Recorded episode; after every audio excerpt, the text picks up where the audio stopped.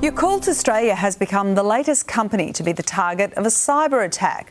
Ransomware group Dragonforce claims to have stolen 95 gigabytes worth of sensitive data from the probiotic drink maker. Screenshots from the group purportedly show passports and spreadsheets taken from the company. Yakult says it's working with cyber experts to try and figure out the extent of the breach.